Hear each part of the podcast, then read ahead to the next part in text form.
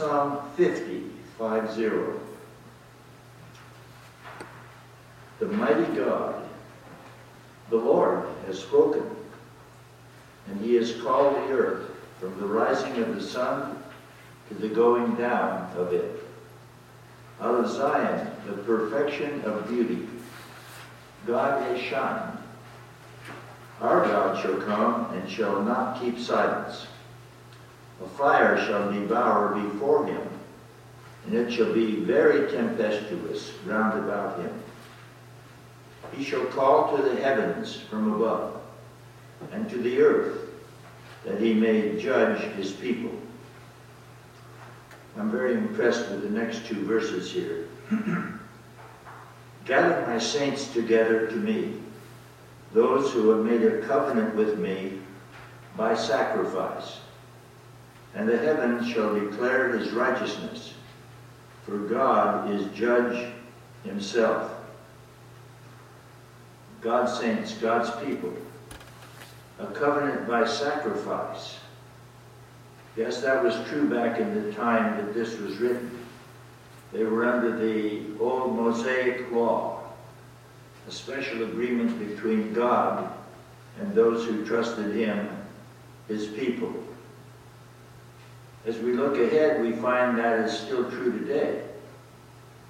There's a covenant between God and his people because of the new covenant, the New Testament. You remember how at the Last Supper Jesus said, This is the New Testament in my blood, which is shed for many for the remission of sins. So they were under a covenant by sacrifice. We too are under a new covenant, a new agreement by sacrifice as well. What we do is we turn from things that are wrong in our lives, we turn from our unbelief, we turn to that which is right, we turn to faith in the living God. Back then it was Jehovah God, today it's Father, Son, and Holy Spirit, for he has so revealed himself to us. But in both cases, there's that covenant, that testament by sacrifice. When Jesus died on the cross, he died for the sins of the whole world. All races, all peoples, rich, poor, educated, uneducated, doesn't make a bit of difference. He died for everybody. He loves everybody. His love is extended to every one of us. Many of us I know have repented and trusted in him as our Savior. We've entered into that covenant by sacrifice. But isn't it interesting, way, way many years, centuries before Christ came, that it talks about this covenant by sacrifice. Back to Psalm 50, verse 7. Listen, O my people, and I will speak, O Israel, and I will testify against you. I am God, your God. I will not reprove you for your sacrifices or your burnt offerings, to have been continually before me. So he accepts the fact that they did that back then, that they followed through on the Mosaic covenant. He's not going to scold them because of that. This is something that was expected and required at that point. But on the other hand, he goes on to say, I will take no bull out of my house, nor he goats out of my folds, because every beast of the forest is mine, and the cattle on a thousand hills. I know all the birds of the mountains, and the wild beasts of the field are mine. If I were hungry, I wouldn't tell you, because all the world is mine and the fullness of it all. 1 Corinthians 10 26 sort of fortifies this. 10 26 of 1 Corinthians. For the earth is the Lord's and the fullness thereof. So God owns everything. He doesn't really need in that sense, their sacrifices. He's not going to scold them because they're giving the sacrifices. But later he goes on to explain what he truly wants from them. Since he owns everything, he already owns the sacrifices anyway. If he were hungry, he wouldn't need their sacrifices. But what they did, he's not going to scold them for. And so that's a wonderful thing that goes on to deal with and explain here. So back to Psalm 50. In fact, let's stop before we get there to Psalm 69, beginning in verse 30. I will praise the name of God with a song, and will magnify him with thanksgiving. Do we do this? Yes, when we sing, that's what we're to do. I will also, this shall also please the Lord better than an ox or bull that has horns and hoofs. The humble shall see this and be glad, and your heart shall live that seeks God. See, that's the kind of thing God is really looking for. Is this the kind of thing that we're offering to Him each day? Do we sing to Him? Do we honor Him? Do we obey Him? Show Him that we truly do love Him. That's what is really truly pleasing to God. So now as we do go back to Psalm 50, notice what we find in, eventually in this psalm, picking up at verse 13. God says, I will, will I eat the flesh of bulls or drink the blood of goats? Offer to God thanksgiving and pay your vows to the Most High. You see, that's what he's really after. And call on me in the day of trouble. He invites us to pray when we have difficulties to bring it to God. He tells us we shouldn't carry the stress, the burdens ourselves. He calls us to put it all in his hands. Call on me in the day of trouble, especially when there are difficulties. I imagine many Christians in Ukraine are calling on God in these days with what's happening there. Call on me in the day of trouble, I will deliver you, and you shall glorify me. That's what the result is to be. We're to glorify God. He delivers us. He takes care of us. He loves us. He's not going to leave us. We sang about this too, didn't we? I will deliver you, and you shall glorify me. When you come right down to it, what are we here for? What's the purpose of life? The Bible reveals this is what it is. It's to glorify God. It's to honor Him. It's to live for Him. It's to respect Him. It's to obey Him and spread His good news of Jesus. You shall glorify me. But to the wicked, God says, What do you have to do to declare my statutes? Or that you should take my covenant in your mouth, seeing that you hate instruction and throw my words behind you. When you saw a thief, then you consented with him, and you have been partaker with adulterers. You give your mouth to evil, and your tongue frames deceit. You sit and speak against your brother. You slander your own mother's son. These things you have done. And I kept silent. You thought that I was altogether such a one like yourself. But I will reprove you and set them in order before your eyes. Now consider this, you who forget God, lest I tear you in pieces and there be none to deliver. Those are pretty strong words against those who don't follow God, are they not? But there are many marvelous stories of people being converted from living like that to living for God. Recently, I've been reading about some heroes, you might say, of the faith. It's amazing what God has done in people's lives. Perhaps you think of yourself, what He's done in your life. Perhaps you remember very remarkable situations with other people that you knew. where they were really down the wrong path, but then they turned around and they met God. What a change that happened in their lives. So then it ends with, again, this idea of what we should do. Verse 23. Whoever offers praise glorifies me.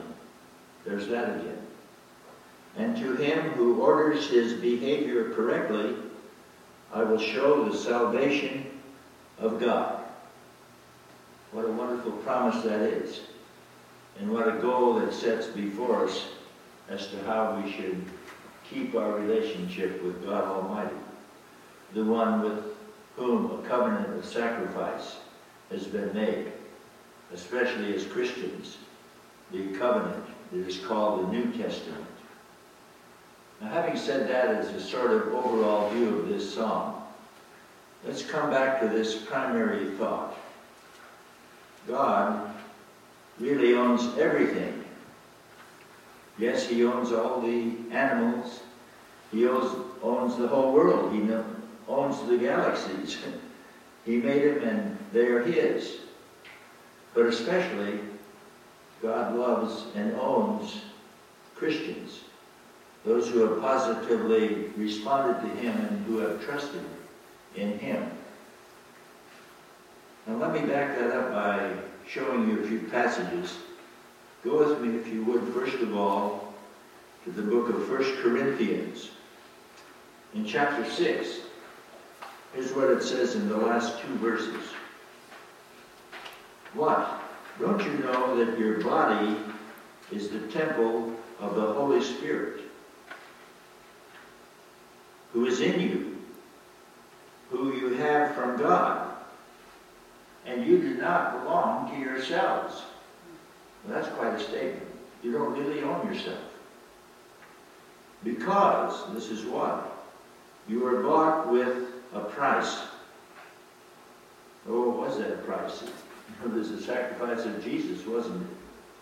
Therefore, it says, glorify God. There's that again. Life's purpose. Glorify God in your body and in your spirit, which belong to God. It's good to grasp the significance of what he's saying here. We don't really own ourselves as Christians. We belong to God Almighty. We are to be his servants. We are to obey him. We're to live for him. We're to trust him with our bodies and our deep inner feelings and our spirits. They belong to God. We don't own ourselves. If we don't own ourselves, it means we don't even really own how we use our time. We should do things that are pleasing to Him always, and thus glorify Him. Also, go with me, if you would, back to 1 Corinthians, this time chapter 3. Chapter 3, verses 21 22 and 23. 1 Corinthians 3, 21. Therefore, let no man glory in men, because all things are yours. Now, that's interesting. Not only do we belong to God, but we own everything. Whether Paul or Apollos or Cephas or the world or life or death or things present or things to come. Everything belongs to you. And you belong to Christ, and Christ is God's. So there's the order. But we're not left out. Imagine that. Such a statement saying we own everything. He owns us, but we are entrusted, aren't we? With everything, with the world and our lives and everything. So God owns Christians. If you have trusted in Christ, God owns you. Well, what does that mean? Well, for one thing, it means we are to dedicate daily our bodies to the Lord. Where does it say that in the Bible? Well, let's go to Romans chapter 12, the first two verses. Romans 12, 1 and 2. Therefore I ask you, brothers, in the light of what he's previously said, by the mercies of God, that you present your bodies a living sacrifice. It's interesting that how practical this is. Our bodies, not just our desires and our intentions and that kind of thing, but our very bodies, it says, in which we live. Present these bodies, it says, to God. And that they are to be a living sacrifice, holy and acceptable to God, which is your reasonable service, or perhaps your spiritual worship. So daily we're to present our bodies to God. Many people do this literally every day. They'll pray the beginning of the day, present their bodies to God, or in their hearts. They'll decide to present and use their bodies throughout the day for the Lord God Almighty. But it doesn't stop there. Verse 2 goes on, Romans 12, 2. And do not be conformed to this world. This world has a great power to conform people into its own image, does it not? Society tries to dictate to us what is right and what is wrong. But what we really learn from the Bible is true morality and the true way of living. So our guide must not be society and what other people think. It needs to be what God has revealed to us, does it not? In His Word. And He's very clearly revealed many things. So we need to study and find out what they are. So He tells us, don't be conformed to this world, but instead be transformed, changed, by the renewing of your mind. Mind needs to be changed and got in alignment with God's truth and God's purposes. The renewing of your mind. One of the hardest things it is for many people to do is to change their minds. but our minds, minds need to be changed to parallel God's will and God's truth. Be transformed, that is a change, by renewing your mind, that you may test what is good and acceptable and the perfect will of God. So that's quite a mouthful, isn't it? God has said this before us. We, as those who belong to God, whose bodies are really His, are to present them as an act of worship, a living for Him every day of our lives. Now, we run into some problem here. As we know, we do not 100% all the time do what God wants us to do. Because we all have the old nature. The Bible refers to it many times as simply the flesh. We still have the old nature, the sinful, fallen nature. And that's a serious problem. And it's in strong competition with God reveals as being right. So there's a war going on in our bodies and even in our depth of feelings, in our spirit. There's a fight. It's like a good dog and a bad dog. They're continually fighting each other.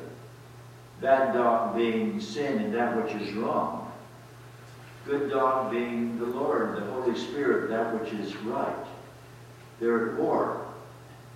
Paul very strongly deals with this in Romans chapter 7. So this war that goes on within us daily, even though we strive for total commitment, we find there's always a little something lacking, even at our very best. But the wonderful thing is God can help us to have victory. Which dog wins the fight? Someone once said, it's the dog I feed the most. How do you feed your spiritual good part? Again, reading the Bible, praying, fellowshipping with Christians, living for Christ, sharing his message, every day walking his way and presenting your body a living sacrifice. These are some of the ways, some of the things that will help us. But specifically dealing with that which is wrong, the sin in our life. There's a whole lot of beautiful things that are told us in chapter 6 of Romans and also chapter 8. As I mentioned, chapter 7 depicts the struggle. But we find what we need to do in victory in chapter 6 and in chapter 8. First of all, chapter 6 of Romans, verses 12 and 13. Do not let sin, therefore, rule in your dying body, that you should obey it in its desires. Neither yield ye your members, like hands and feet and tongue and what have you. Don't yield them as members of instruments of unrighteousness to God. Instead, you're to yield, you're, as those who are alive from the dead, you're to yield your members as instruments of righteousness to God. In other words, every day we're to yield our hands, our tongues, our feet, our bodies to God. Not to the devil, not to sin, not to give in. It tells us very specifically what we're doing. And as we said in chapter 12, it says to do that, to yield our bodies to God, not to that which is wrong. So then it goes on again in the next verse, verse 13, 14 rather, for sin shall not have dominion over you, because you are not under the law, but under grace. Sin is not to rule over us. We're not to cooperate with sin by allowing our hands to be used in a wrong way our feet to carry us in wrong paths, our tongue to speak things that are incorrect and false. Instead, we can use these parts and our whole body to honor and glorify God. With our tongues, we can honor Him, can't we? We can sing praises. We can speak in ways that are pleasing to Him and edify and help other people. Also in Romans chapter 8, I'd like to point out a couple of verses. Verses 13 and 14. If you live, live after the flesh, that is, the fallen nature, you shall die.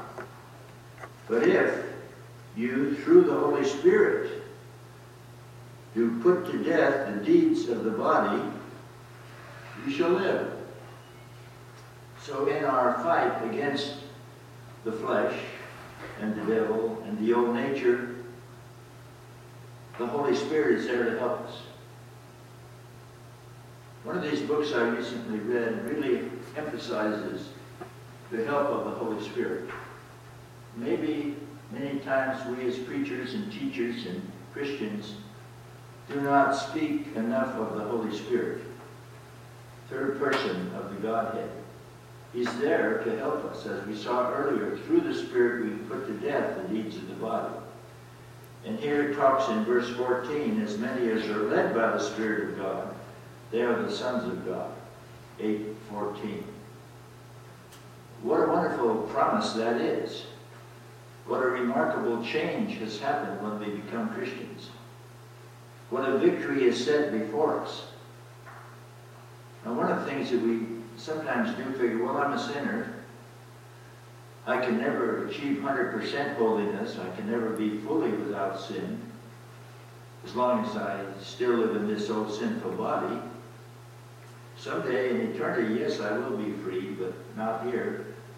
So we may therefore conclude, well, since I really can't win the battle totally, let's just not try. The Bible, as we saw here, says, no, that's not the way to go. Don't give in to it because you can't have full victory. Take the real, true victory God offers you. He does offer us victory. So in a very practical sense, we can walk as conquerors. In fact, more than conquerors through him who loved us. Romans 8, 37. So the point is, don't give up. Don't ever cease fighting against what's wrong, but hang in there. Call upon God and His power and the Holy Spirit and the revelation of God's Word. But call upon Him and yield to Him.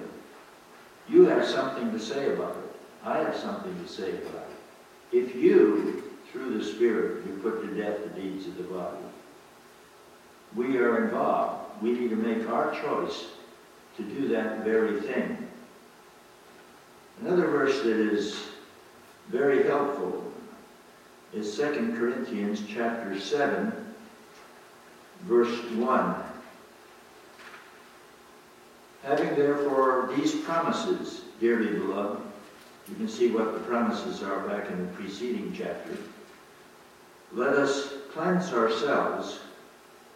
See, there's our cooperation with God. Let us cleanse ourselves from what? From all filthiness of the flesh and spirit. Carries it a step further, does it not? And spirit. And what else? Perfecting holiness. Without holiness, no man shall see the Lord, it tells us in Hebrews. Perfecting holiness, developing it in the fear of God and the reverence and the fear of the Lord. So we do have wonderful promises, which I said you can look and see what they were in the preceding chapter. But since that's so, here's what we're to do. We're to cleanse ourselves, and God can help us of all bad things of the flesh and the spirit. And then we're to keep developing holiness, Christ-likeness, in the fear of God before the Lord, drawing upon his help. Now, I'm impressed very much where it talks about what true and pure religion really is. If someone were to ask you, what's it mean in God's sight to be truly religious? Sometimes people say, well, he or she's a religious person. And they think of that because you're honest and you go to church and whatever. What's real religion? It's defined for us in the book of James, chapter 1, verse 27. Last verse. Pure religion and undefiled, that is, with no sin, before God and the Father. Okay, here's what really it is. It's this.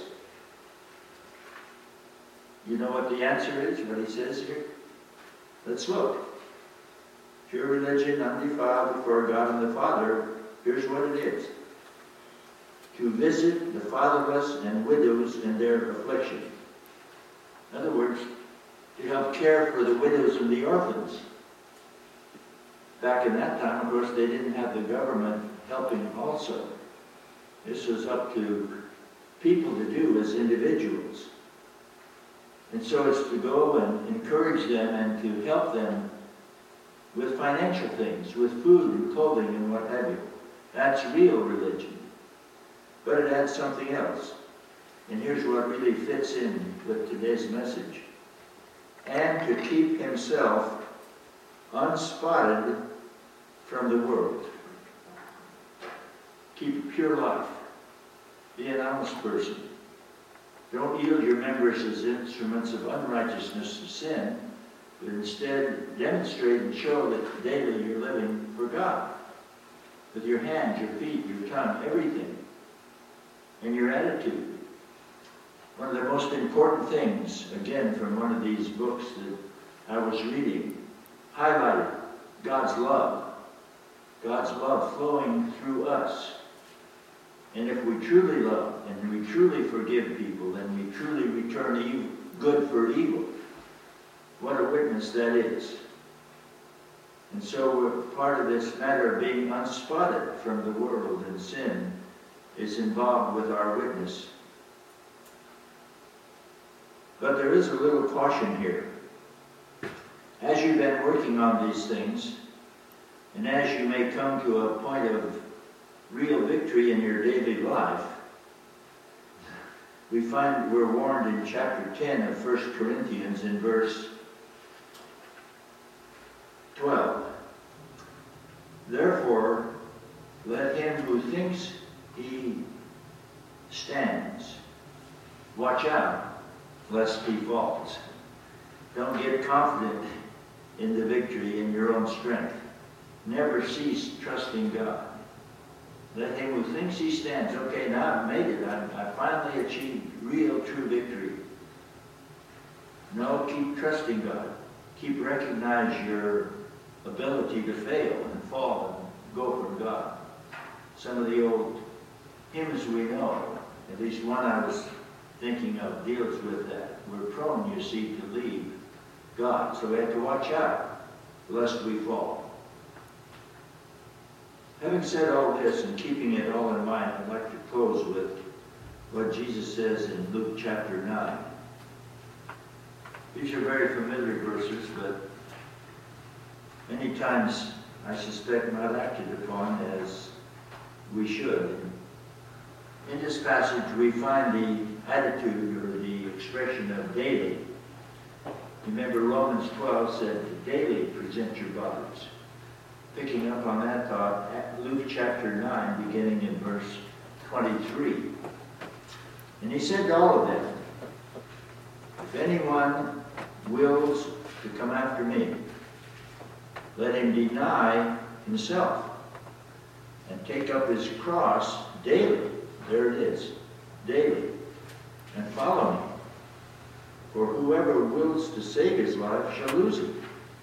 But whoever wills to lose his life for my sake, same shall save it. Take up our cross daily. Oh, what's he mean? What's a cross? How they use a cross? Of course, you know the answer. It was an instrument of execution to kill you. It was like an electric chair. It was like a hangman's noose. So what is Jesus telling us here?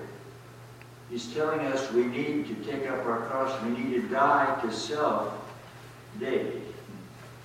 How can we live for God if we're still selfish and doing our own thing?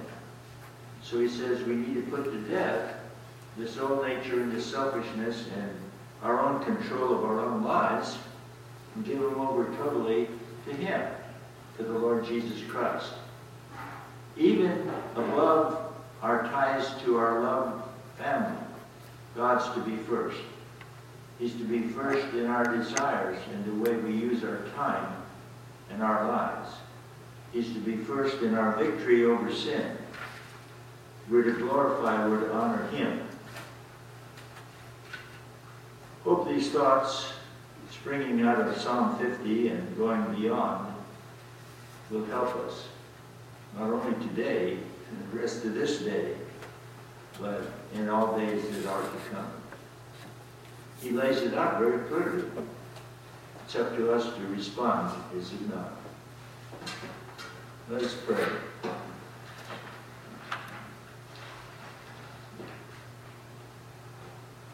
Lord, thank you so much for these truths which you have revealed to us.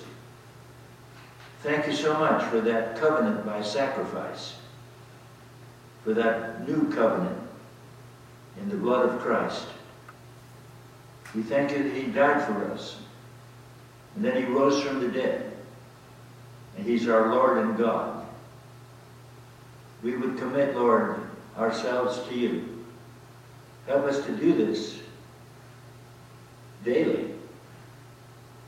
Help us to present our bodies and our spirit for you to use and to work through.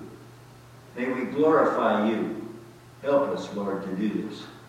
Help us to experience true victory day by day by the power of the Word and the Spirit. Help us, Lord, for we are a needy people, but you are a great God. In Jesus' wonderful name we pray. And we give all honor and glory to him. Amen.